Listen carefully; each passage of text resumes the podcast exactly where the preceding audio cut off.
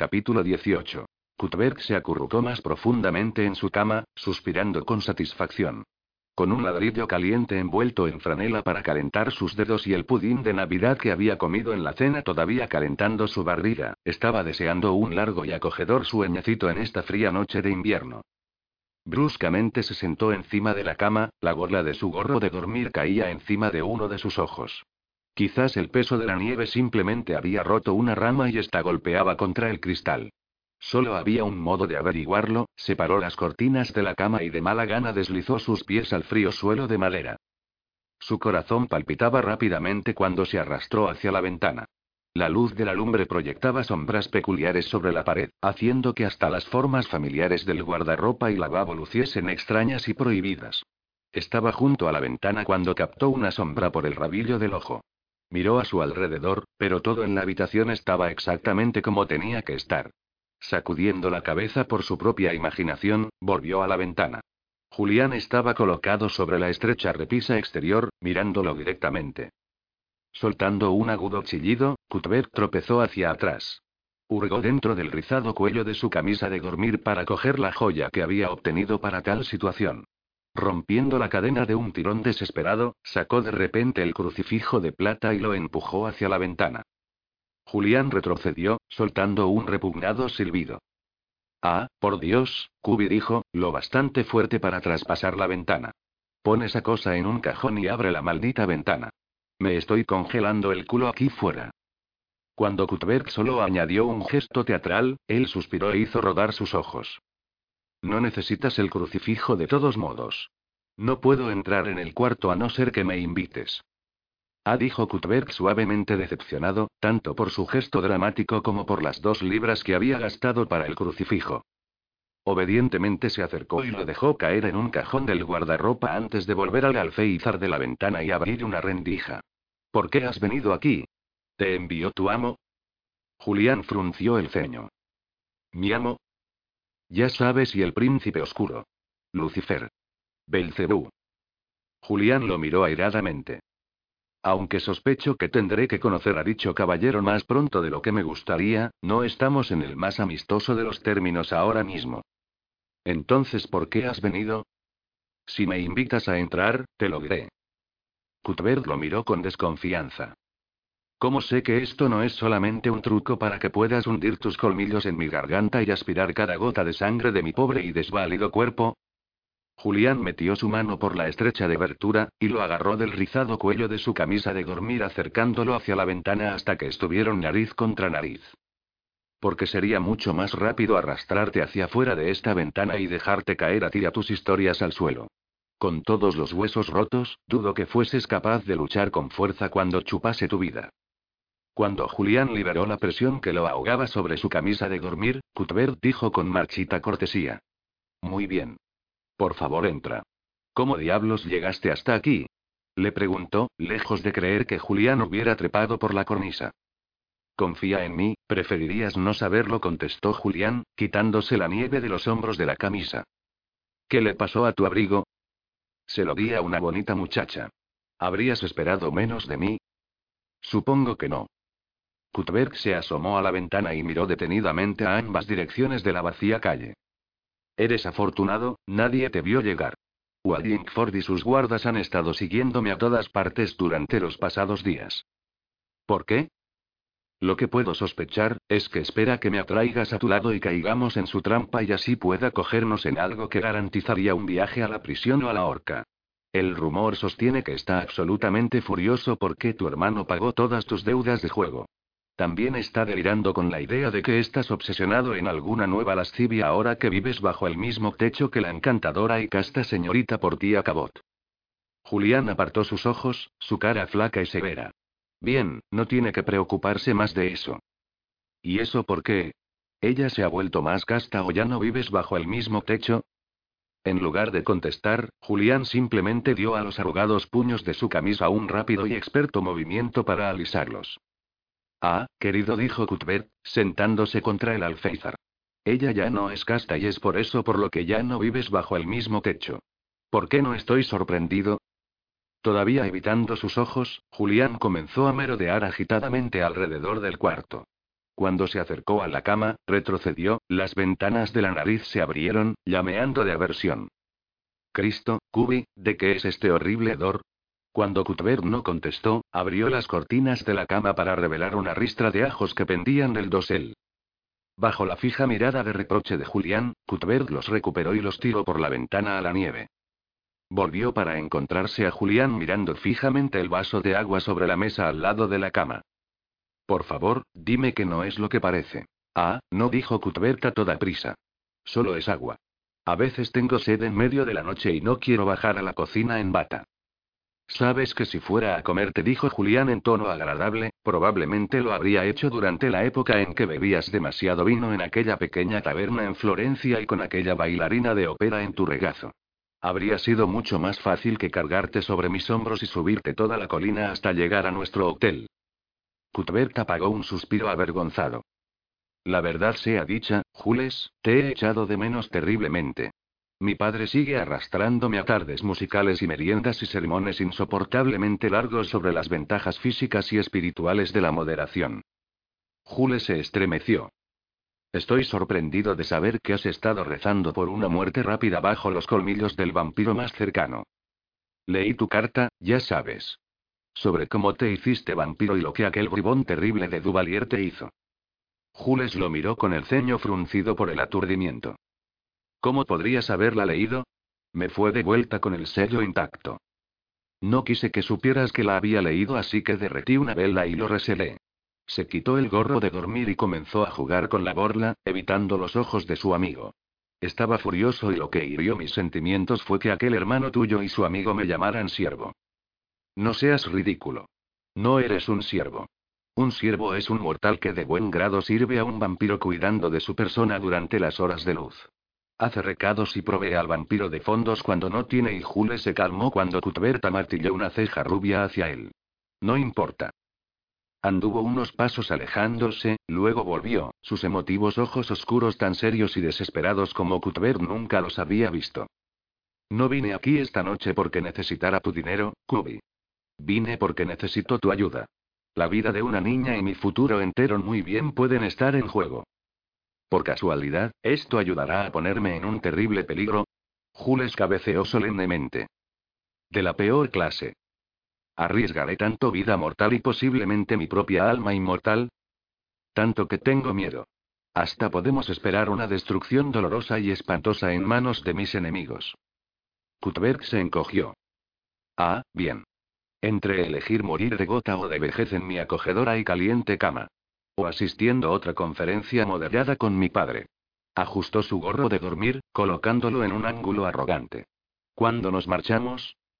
Era poco después del alba cuando el médico finalmente salió de la habitación principal del Larkin en la casa de la ciudad de Vivienne donde Adrián había llevado a Caroline tan solo unas pocas horas antes. Adrián se apartó de la pared contra la que había caído, sus ojos quemaban de esperanza a pesar de su mandíbula sin afeitar y la cara ojerosa.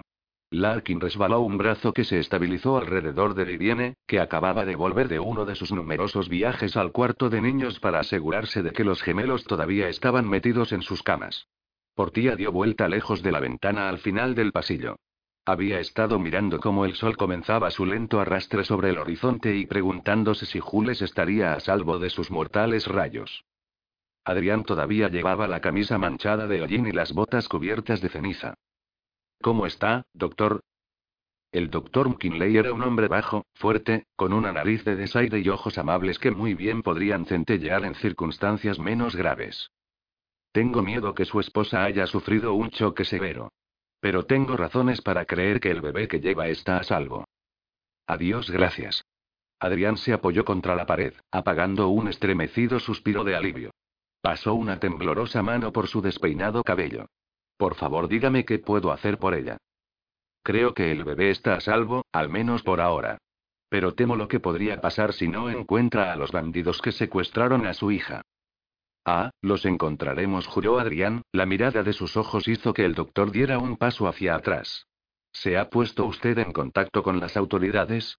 preguntó el médico. Cambiando una mirada con Adrián, Larkin se aclaró la garganta. Yo mismo fui guardia, doctor McKinley.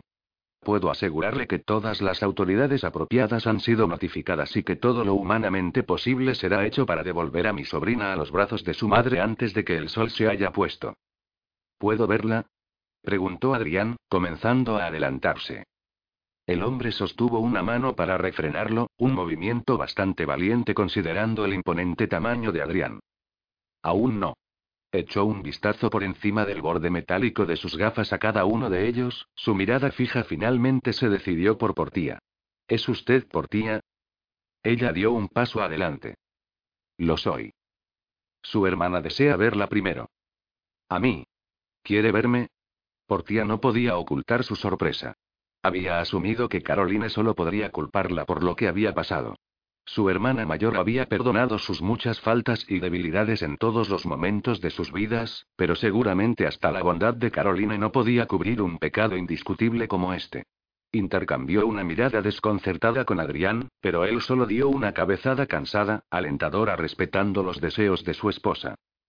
Reuniendo su coraje, pasó por delante del doctor y se deslizó en el dormitorio, con cuidado cerrando la puerta detrás de ella. Caroline yacía sobre la cama con una de las batas lavanda de Vivienne, apoyada sobre una montaña de almohadas. Su cara pálida se giró hacia la ventana como si todas sus esperanzas estuvieran depositadas en comienzo del amanecer. Habló antes de que Portía lo hiciera. Tengo miedo de que la retengan en algún sitio oscuro. No le gusta la oscuridad, ya lo sabes. Yo siempre le decía que no tenía que tener miedo, que los monstruos no viven en la oscuridad. Giró su mirada fija de la ventana a Portía, sus ojos tan claros y grises como el cielo de alba. No debería haberle mentido, ¿verdad? Estaba equivocada. Portía se tendió en la cama, hundiéndose a su lado. Solías decirme lo mismo cuando era pequeña. Pero nunca te creí. Eso es porque quisiste creer que había todo tipo de monstruos anidando bajo la cama, duendecillos y espectros, trasgos, todos ellos buscando a la niña apropiada que rompería su oscuro encantamiento y los dejaría en libertad.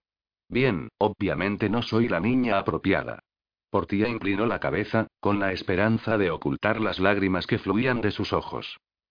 Caroline estrujó sus rizos despeinados, recordando ambas el tiempo en el que solo se tenían la una a la otra para refugiarse. No debería haber dicho aquellas cosas terribles sobre Jules. Él puede ser un monstruo, pero es tu monstruo y además no era mi problema.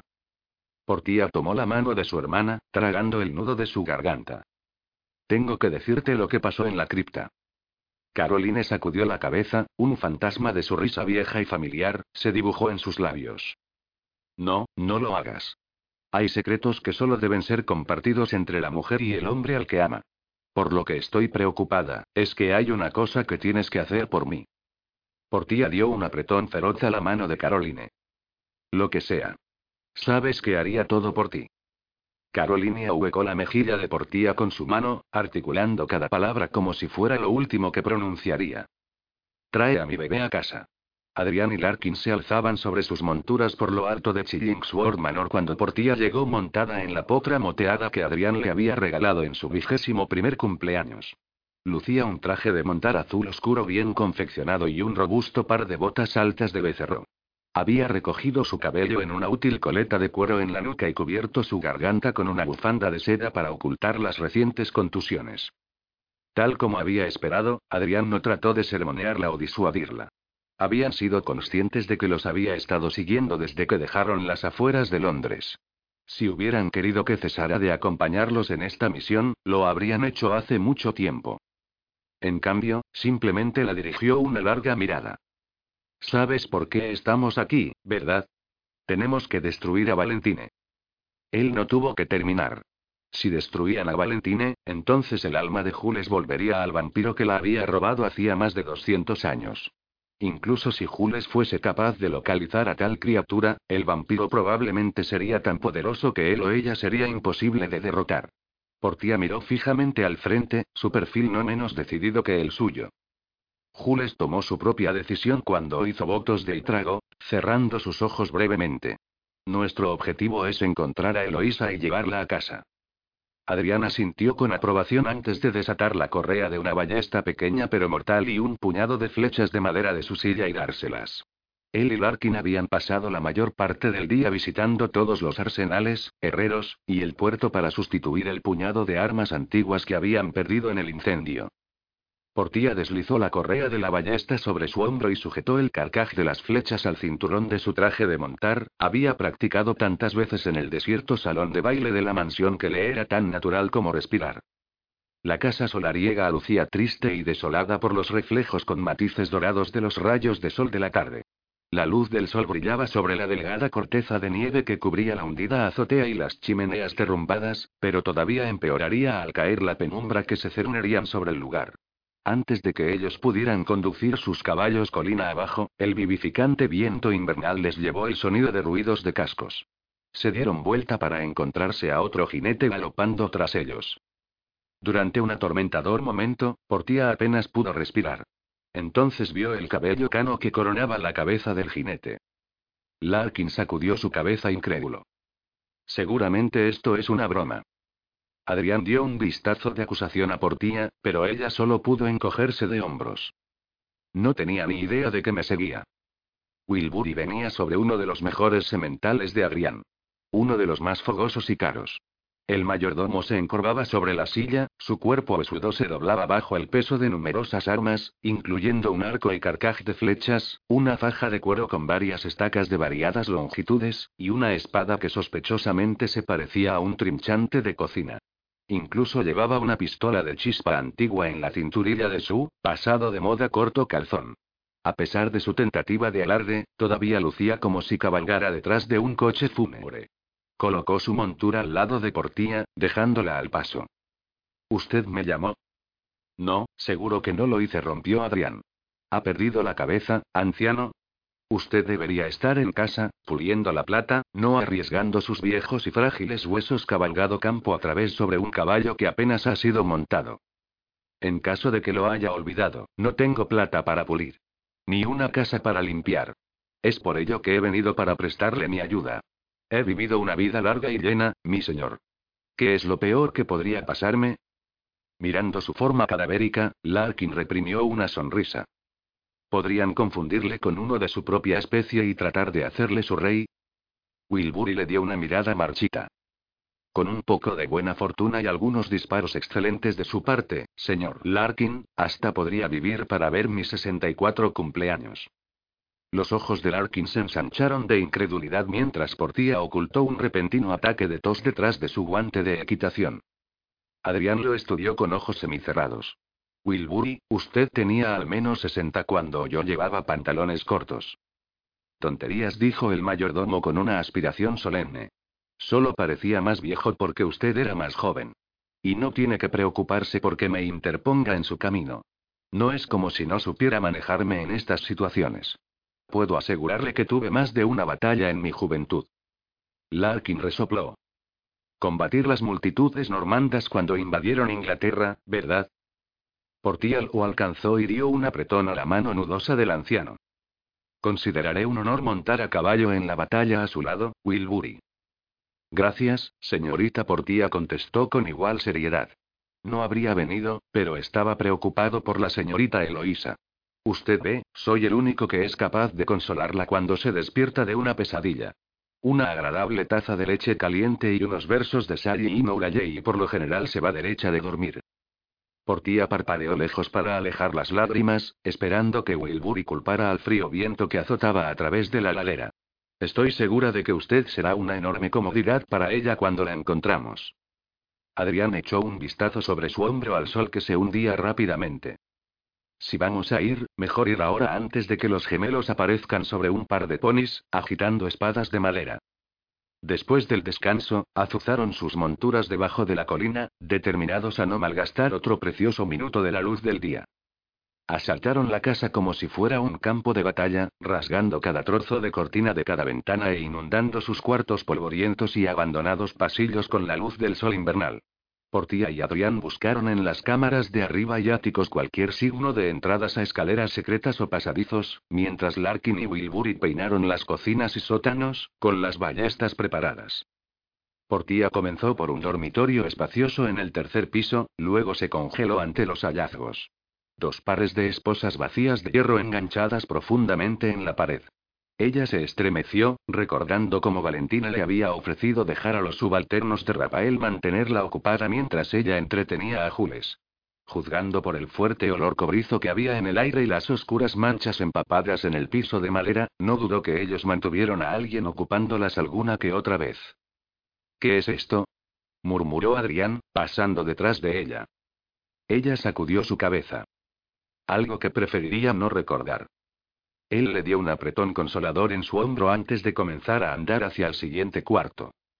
Volvieron al salón de baile cuando Larkin y Wilbury surgían de las estancias inferiores de la casa, telarañas cubrían su cabello.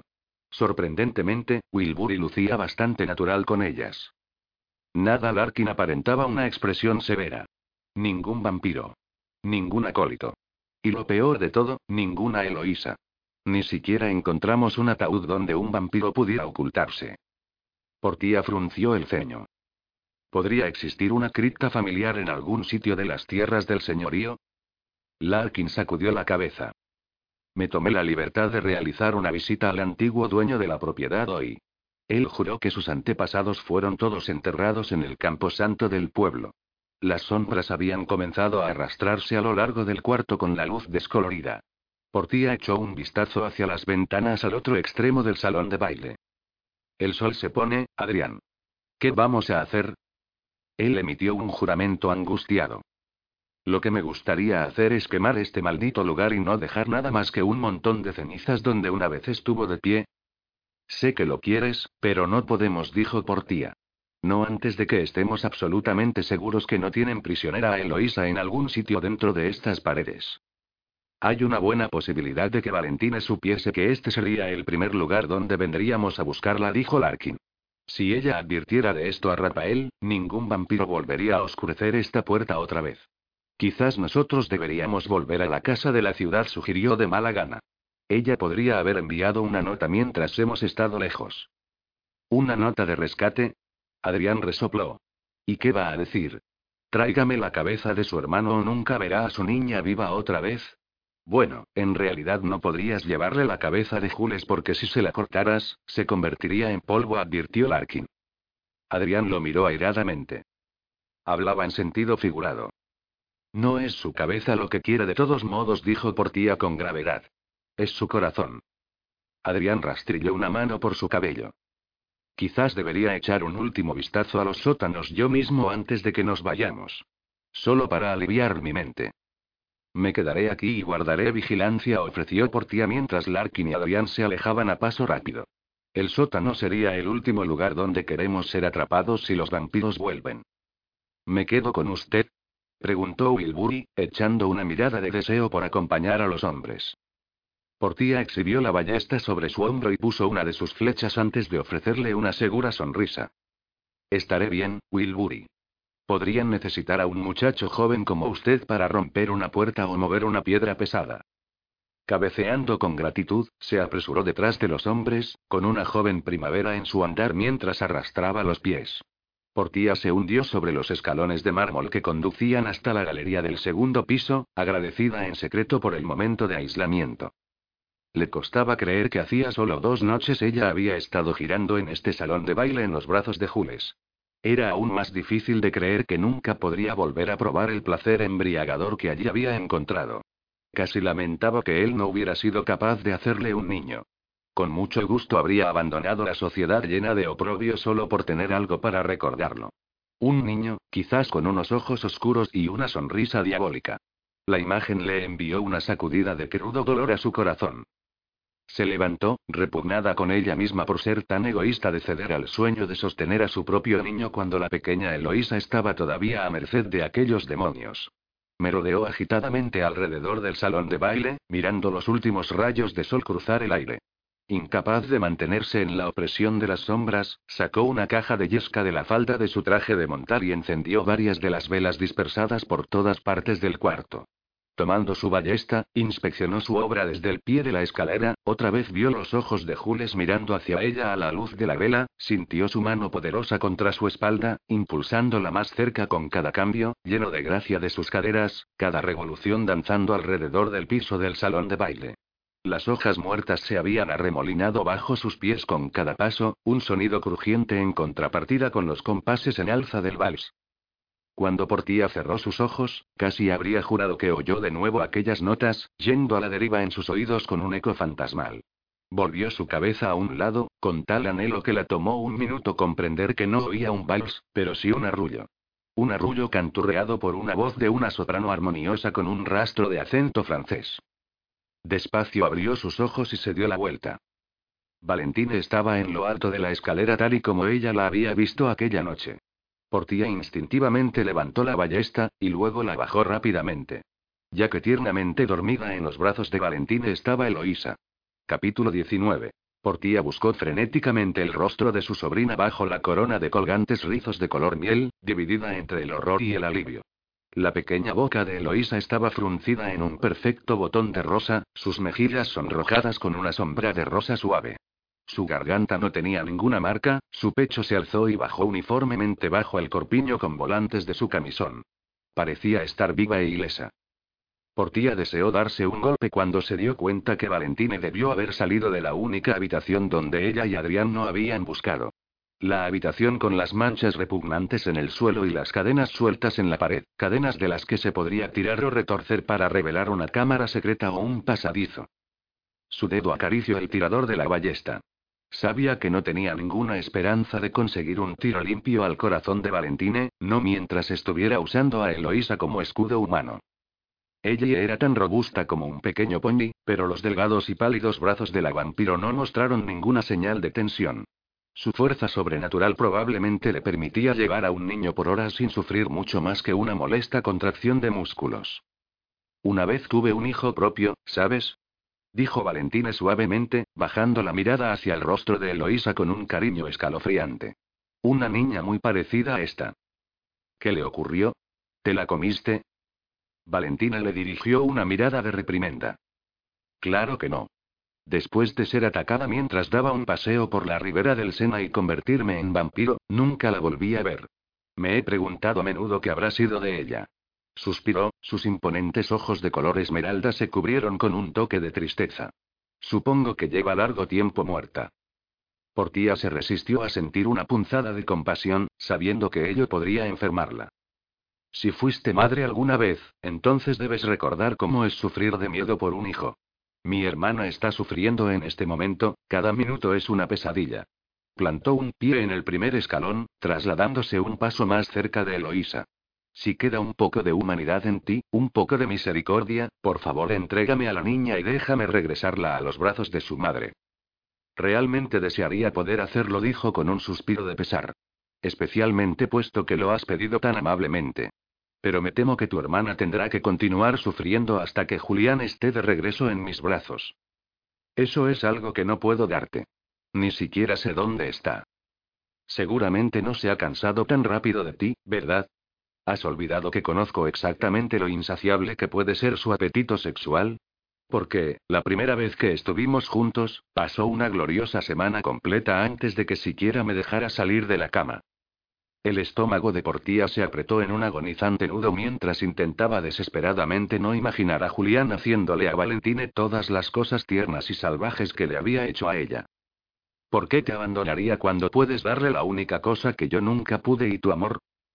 En los labios de Valentine, la palabra sonaba como un epíteto. Eloísa se revolvió agitadamente en sus brazos, su frente se frunció en un ceño. ¿Cómo podría esperar que entendieras el amor de una madre por su hijo o el amor de una mujer por un hombre? demandó Portía, subiendo otro escalón. Todo lo que tú entiendes es avaricia, hambre, lujuria y violencia. El amor requiere paciencia, dulzura y la voluntad de sacrificarse por un bien mayor. El amor no hace sino hacerte débil. Te vuelve un objeto de compasión y burla y una gimiente y patética criatura con la misma capacidad para vivir que un gusano que se retuerce en el suelo después de una lluvia copiosa de verano. Portía sacudió su cabeza. Eso no es amor.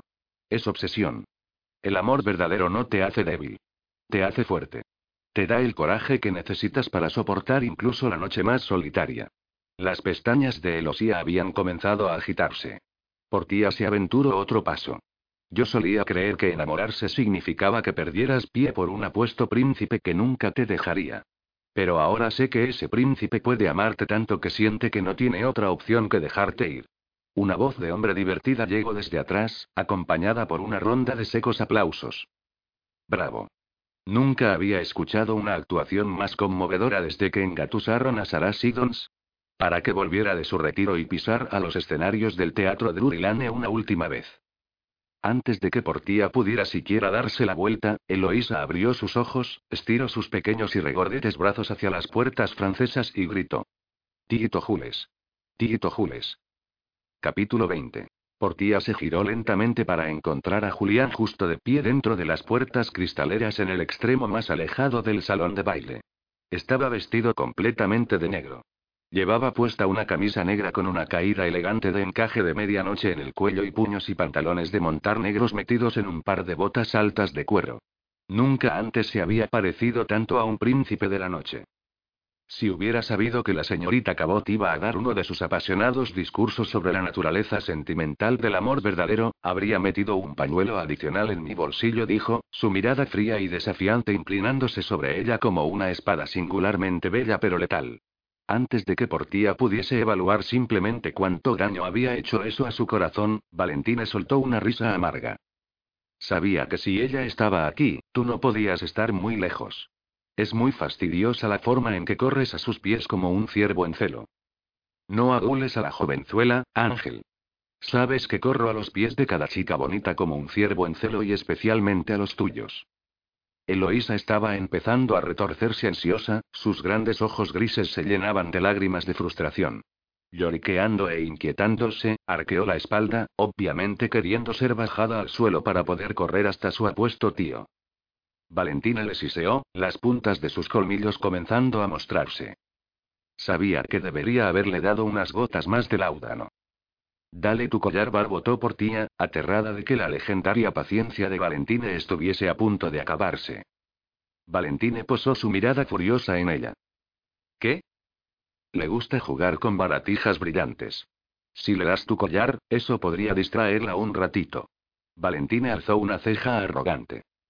El sultán de Brunei me dio estos zafiros. ¿Tienes alguna idea de cuánto cuestan? No contestó por tía, pero estoy segura que te ganaste cada penique de su precio. Los ojos de Valentina se entrecerraron, pero sacó el collar de su cuello y a regañadientes se lo entregó a Eloísa. Justo como Portía había predicho, su sobrina quedó encantada por el cordón de gemas brillantes.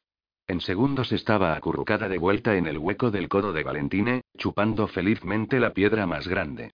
Sus párpados empezaban a caer otra vez, obviamente todavía bajo el hechizo del láudano. Estremeciéndose con repugnancia, Valentine devolvió su atención a Julián. Entonces viniste a implorar por la vida de tu sobrina. Porque en este momento nada me gustaría más que verte de rodillas ante mí. Julián se encogió de hombros. La vida de la mocosa significa poco para mí. Pero te he traído algo que creo que encontrarás mucho más saciante. Dio un paso fuera de las puertas. Reapareció un breve momento después, conduciendo a un hombre por delante de él. Portía se quedó sin aliento cuando reconoció al amigo del duelo y el callejón. Las manos de Cuthbert estaban atadas a su espalda y una tela mugrienta había sido embutida entre sus labios. Uno de sus ojos estaba casi hinchado, cerrado y rodeado por una fea magulladura. La sangre todavía se escurría de su labio inferior partido. Las ventanas de la patricia nariz de Valentine destellaron como si hubiese olfateado un corte especialmente suculento. Julián conducía a su cautivo a través del salón de baile. Sin dedicar a Portía más de un vistazo, empujó a Cuthbert rudamente al suelo, al pie de las escaleras. Descansando una bota en la parte baja, esbozó a Valentine una reverencia graciosa. Para el placer de mi señora. Valentine inclinó la cabeza a un lado y estudió su ofrenda durante varios segundos. Está un poco entrado en carnes para mi gusto, pero supongo que el sentimiento es lo que cuenta. Ella. Todos se giraron cuando el grito de Adrián, de alegría y angustia, resonó a través del salón de baile. Llegó corriendo a la habitación con Larkin y Wilbur y justo detrás, sus armas listas para usarse. Mientras Julián parecía ligeramente divertido por su repentina aparición, Valentine no dejó traslucir siquiera un sobresalto de alarma. No tenía por qué. No mientras tuviese todas las cartas y a Eloísa. Adrián se tropezó hasta detenerse a varios pies de las escaleras, su mirada desesperada se movió rápidamente de Eloísa a Portía y finalmente a Julián antes de regresar a Valentine. Deme a mi hija, demandó, alzando la ballesta en sus manos y apuntando directamente a su hermosa cara. Ahora. ¿O qué harás? ¿Dispararme? Si yo fuera tú, no haría nada que me sobresaltara. No querrás que deje caer a la niña, ¿verdad? Una caída por estas escaleras de mármol probablemente rompería su pequeño cuello frágil en dos. Mientras Portía subía centímetro a centímetro otro escalón, Adrián dejó escapar un sonido inarticulado a través de los dientes apretados con rabia. Lentamente bajó la ballesta. ¿Qué quieres de nosotros? Con el pie todavía descansando sobre la espalda de Cuthbert, Julián abrió los brazos de par en par. ¿No es obvio? Quiero lo que cada mujer con una cama vacía y un corazón solitario quiere. A mí. Adrián clavó los ojos en su hermano como si nunca antes le hubiese visto. ¿Has perdido el juicio? No, querido hermano, finalmente lo he recobrado. Duvalier tenía razón todo el tiempo. ¿Por qué debería perder una eternidad miserable oponiéndome a mi destino cuando puedo abrazarlo? Por eso traje a Valentine esta pequeña y sabrosa oferta como prueba de mi sinceridad. Cuthbert gruñó cuando Julián apartó el pie de él y subió el primer escalón. Y mi devoción imperecedera. Valentine parecía incluso más escéptica que Adrián. ¿Por qué debería creer una palabra de lo que dices? Tú y tu preciosa pequeña Penélope ya habréis intentado engañarme dos veces. Él negó con la cabeza. Fui yo el que resultó engañado por mi ridículo enamoramiento con la jovenzuela. Después de solo una noche entre sus brazos, me di cuenta que no es ni la mitad de mujer que eres tú. Ella nunca podría complacerme igual. Aunque ahora estaba junto a Portía, levantaba la mirada hacia Valentine, con sus ojos oscuros suavizados por un tierno cariño que Portía reconocía demasiado bien. Apartó la cara y mordió el labio, sin saber si reír o llorar. ¿Fue verdaderamente tan aburrida? preguntó Valentine, sonando intrigada a pesar de sí misma. Julián continuó ascendiendo. Puedo asegurarte que habrías encontrado sus patéticos intentos por complacerme tan divertidos como yo. Cuando Valentine continuó mirándole con franca sospecha, añadió ya la había tenido una vez antes, ya sabes, cuando era simplemente una muchacha. Esperaba que hubiese tomado unos pocos amantes entre entonces y ahora para mejorar sus habilidades, pero me temo que desaprovechó todo el tiempo que estuve ausente soñando conmigo como una niña atontada. Si quieres saberlo, la encontré tan torpe e inepta como antes. Portía aspiró de un tirón, sus pulmones ardían como si hubiese inhalando cristal esmerilado. Hijo de puta, susurró Adrián, viendo sus peores miedos sobre la cripta finalmente realizados. Su cara se quedó blanca, luego roja, levantó la ballesta otra vez, no apuntándola hacia Valentina sino a la espalda de su hermano. A pesar de que no había nada que Portía deseara más ahora mismo que arrebatar el arma de las manos de Adrián y disparar a Julián por sí misma, gritó. No. Y se abalanzó sobre Adrián. Antes de que pudiese alcanzar el pie de las escaleras, él ajustó su puntería y disparó, enviando el rayo mortal zumbando justo junto a la oreja de Julián. Se incrustó en la barandilla de la galería con un sonoro golpe seco. Julián giró lentamente sobre sí mismo. Cuando bajó la mirada hacia su hermano, una sonrisa fresca tocó sus labios. Es un poco tarde para defender su honor, ¿no crees? La cara de Adrián era una máscara de angustia y furia. Ella salvó tu vida en esa cripta. Y así es como se lo agradeces. Despojándola de su inocencia. Dios mío, eres un monstruo, ¿verdad? Eso es lo que me llaman. Descartando a su hermano con un bufido de desprecio, Julián subió los pocos últimos escalones para unirse a Valentina en lo alto de las escaleras. Ella empezaba a mirarle bajo una nueva luz. Rondando detrás de ella, cerró las manos sobre sus hombros. ¿Tú qué dices, amor? ¿Por qué no devuelves la mocosa a mi hermano y así tú y yo finalmente podremos estar solos? Valentine bajó la mirada a Eloísa, con un petulante ceño fruncido arrugando su frente. Oh, no sé.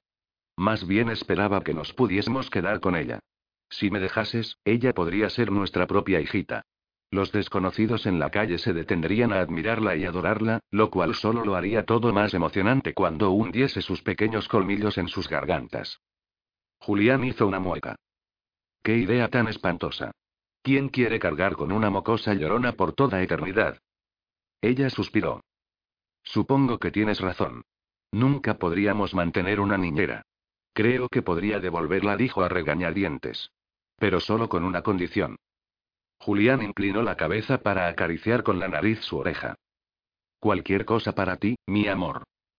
La voz de ella se suavizó hasta un ronroneo peligroso. Quiero que mates a Prunella.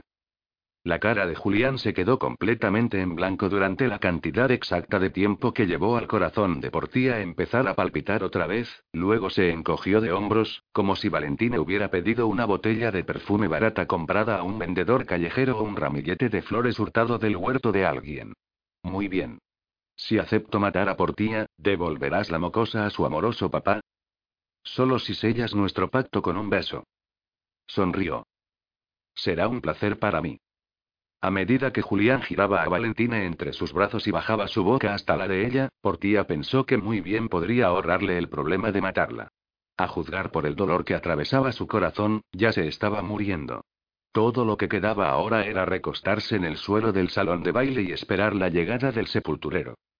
El beso pareció durar una eternidad y cuando Julián se apartó de Valentine, Portía reconoció la mirada arrobada demasiado bien. Hecho. ¿Queda satisfecha? Le preguntó. No, pero tengo la sensación de que lo estaré muy pronto. Oh, puedo prometerlo. Dio a su mejilla blanca como la nieve una última caricia persistente antes de volverse hacia el salón de baile. Ven aquí, Portía, ordenó, torciendo un dedo arrogante hacia ella tal como había hecho en la biblioteca de Adrián. Quedó helada en los escalones, encontrando imposible siquiera contemplar el someterse a la merced de este cruel y cortante desconocido. Pero cuando su mirada recayó sobre Eloísa, avanzó hacia adelante. No dijo Adrián roncamente. No te dejaré hacerlo. No tardes, amorcito, dijo Julián. Puedo recordar un tiempo en el que gustosamente te habrías lanzado corriendo a mis brazos, balando como un cordero enamorado. Con su mirada todavía fija en la tierna inocencia de la cara dormida de Elie, Portía subió otro escalón, sintiendo los pies como si se estuviesen hundiendo en arenas movedizas. Julián puso los ojos en blanco. Siempre ha sido una romántica incurable. A lo mejor simplemente necesita ser cortejada con algunas palabras sensibles y poesía galante. Cruzó los brazos sobre el pecho, mirándola directamente por primera vez desde que entró en el salón de baile. ¿Qué es eso que mi poeta favorito escribió una vez? Ella camina en la belleza como la noche de climas despejados y cielos estrellados y cuando miró fijamente a las profundidades insondables de sus oscuros ojos brillantes, el corazón de Portía se hinchó de emoción. Escaló el siguiente escalón sin titubear, luego el siguiente. Todavía mirándole a los ojos, se quitó la bufanda de la garganta y la dejó escapar de entre sus dedos. A pesar de las lágrimas que nublaban su vista, su voz sonó clara y sincera. Y todo lo que es mejor de oscuro y brillante se encuentra en su aspecto y sus ojos. Entonces llegó a la parte alta de las escaleras y Julián alargó la mano hacia ella. Fue hacia él, confiando su corazón y su vida a sus manos tal como había hecho todos esos años antes en la cripta. La envolvió entre sus brazos, deslizándolos alrededor de su cintura desde atrás. Su cuerpo ya ardía enfebrecido, tan ardiente que tuvo miedo de que ambos pudiesen estallar en llamas. Inclinó la cabeza, las mismas puntas de sus colmillos rasparon la suavidad de su garganta. Estoy preparado para cumplir mi parte hasta el final, hizo saber a Valentine, su voz fue un gruñido humeante en la oreja de Portía. Espero que tú hagas lo mismo. Ella soltó un suspiro asediado. Si insistes. Examinó a los hombres que observaban impotentes desde el salón de baile de abajo. Su mirada finalmente se posó en Wilbury. Envía al viejo. Con más prisa de la que Portía habría creído posible, Wilbury saltó sobre la forma postrada de Cuthbert y subió corriendo las escaleras. Antes de que Valentine pudiese rescatar su collar de zafiros del apretón de la niña, él había arrebatado a Eloísa de los brazos y había corrido rápida y ligeramente de vuelta escaleras abajo. Adrián estaba esperando al pie de las escaleras para recoger a su hija entre sus brazos. Ella se despertó solo lo suficiente para dedicarle una sonrisa soñolienta antes de descansar la cabeza en su hombro. Adrián cerró los ojos con fuerza y enterró los labios en sus rizos desgreñados un largo momento antes alzar su mirada desesperada hacia Portía. Ella le sonrió a través de las lágrimas, deseando que él pudiera saber lo que había en su corazón en ese momento. Entonces la mano implacable de Julián le urgió la cabeza a un lado, dándose acceso sin restricciones a la curva vulnerable de su garganta. A medida que los colmillos descendían, Valentina les devoraba con la mirada, con sus propios colmillos afilados y brillantes contra los labios rojos sangre, sus dedos curvándose en garras. Portía cerró los ojos, rezando para que su fe no estuviese mal encaminada. Justamente cuando los colmillos estaban a punto de perforar su piel, Julián levantó bruscamente la cabeza para mirar a Valentine. ¿Por qué no lo haces tú? ¿De veras? Sus ojos resplandecían con deleite, aplaudió con sus manos enjolladas. Creía que no te gustaba compartir. Por ti, estoy dispuesto a hacer una excepción. Aquí. Es toda tuya. La empujó a los brazos de Valentine, tal como Duvalier una vez la había empujado a sus brazos. Valentina la agarró, sus manos eran brutales donde Julián había sido tan dolorosamente tierno. Agarrando un puñado del pelo recogido en la nuca, tiró bruscamente de la cabeza de Portía a un lado, tan atenta en devorar su presa que nunca llegó a ver a Julián deslizándose por detrás. En un segundo Valentina siseaba en la oreja de Portía, y al siguiente dejaba escapar un gemido furioso a medida que los colmillos de Julián se hundían profundamente en su garganta. Sus miembros se quedaron rígidos, haciendo que Portía cayera de rodillas en el mármol resbaladizo. Mientras Julián desataba realmente a la bestia dentro de él por primera y última vez, Portía deseó esconder la cara en las manos, pero todo lo que pudo hacer fue boquear con asombro. Su furia era majestuosa, su poder de destrucción terrible e irresistible. No hubo ni rastro de pasión o deseo en el acto, solo salvajismo y violencia. Succionó hasta después de haber acabado con la vida de Valentine, buscando su propia alma con un hambre canina que ya no sería negada. Cuando ella dejó de pelear, quedándose floja en su abrazo, la cabeza de él se echó hacia atrás como si hubiera sido golpeado por la sacudida de un relámpago. Portía supo que nunca olvidaría el aspecto de su cara en ese momento. Era a la vez agonía y éxtasis, desesperación y alegría, muerte seguida por el rubor milagroso de la nueva vida. Él se quedó sin aliento, su pecho estremeciéndose a medida que sus pulmones desnutridos exigían su primer aliento verdadero en casi una década.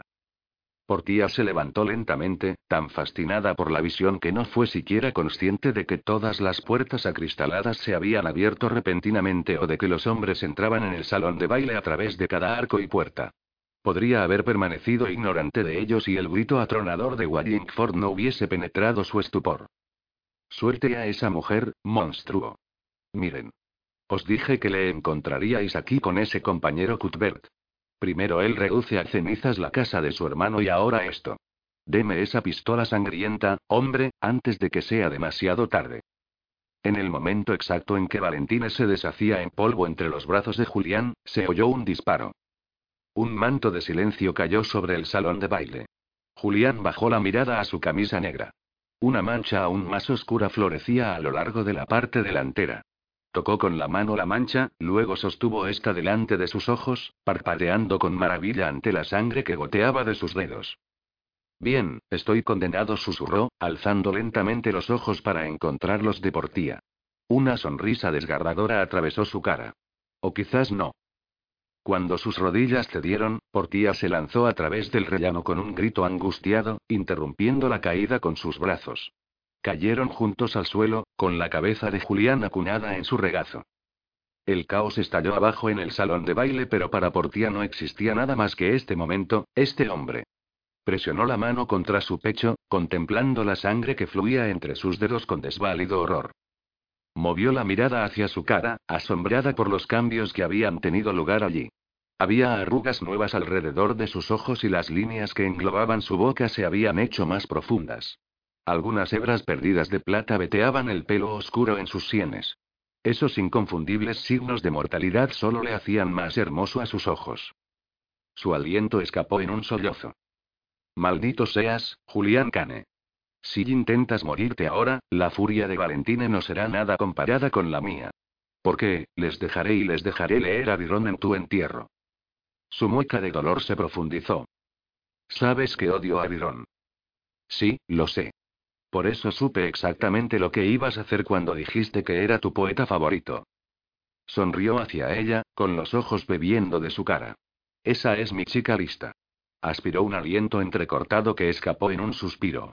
Esto es muy decepcionante, ¿sabes? Anhelaba tanto envejecer contigo. Vamos a envejecer juntos. Dijo Portía ferozmente, enredando los dedos en su camisa. Voy a comer tanto pudín de Navidad y ponerme tan gorda como quiera y te regañaré por fumar. Y vas a ponerte gris y barrigón y caprichoso y exigir saber dónde he escondido tu pipa. Y ambos bailaremos en las bodas de nuestros nietos, aunque les mortifique. Julián subió una mano hasta su mejilla, acariciándola con dedos temblorosos. Nunca debería haberte dejado. Cuando pienso sobre todo el tiempo desperdiciado y... Entonces no me dejes ahora, imploró, sus lágrimas empezaban a caer como lluvia. Por favor, y su voz se quebraba, descansó la frente contra de la de él. No llores, Ángel murmuró, urgiéndola a levantar la cabeza para poder encontrar su mirada. Hiciste exactamente lo que te propusiste hacer en esa cripta. Me salvaste.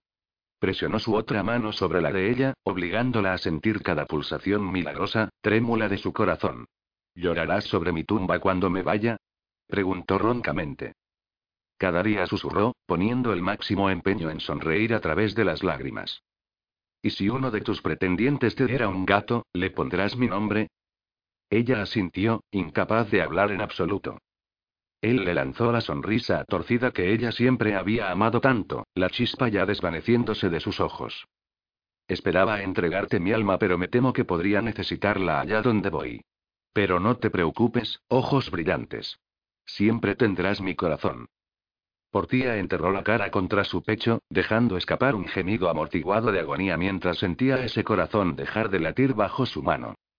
Capítulo 21. Las mujeres lloraban. Carolina y Vivienne se acurrucaron juntas sobre el banco de madera con Eloísa sentada entre ellas mordisqueando el collar de perlas de su madre. Larkin se sentó al otro lado de Vivienne, apretando su mano para ofrecerle todo el consuelo que podía. Nunca soñé que llegaría este día, ¿lo hiciste tú? Preguntó Carolina a su hermana, tocando ligeramente su nariz rosada con el pañuelo bordado con su monograma que siempre llevaba en su corpiño.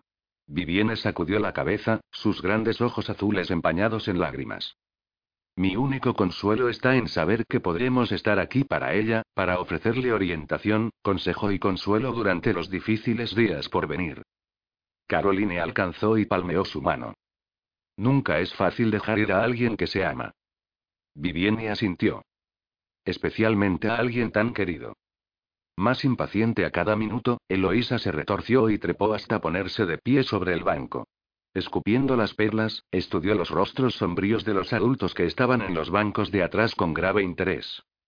Entonces un hombre apareció en el umbral en la parte posterior de la iglesia, su alta y esbelta silueta delineada por la luz del sol.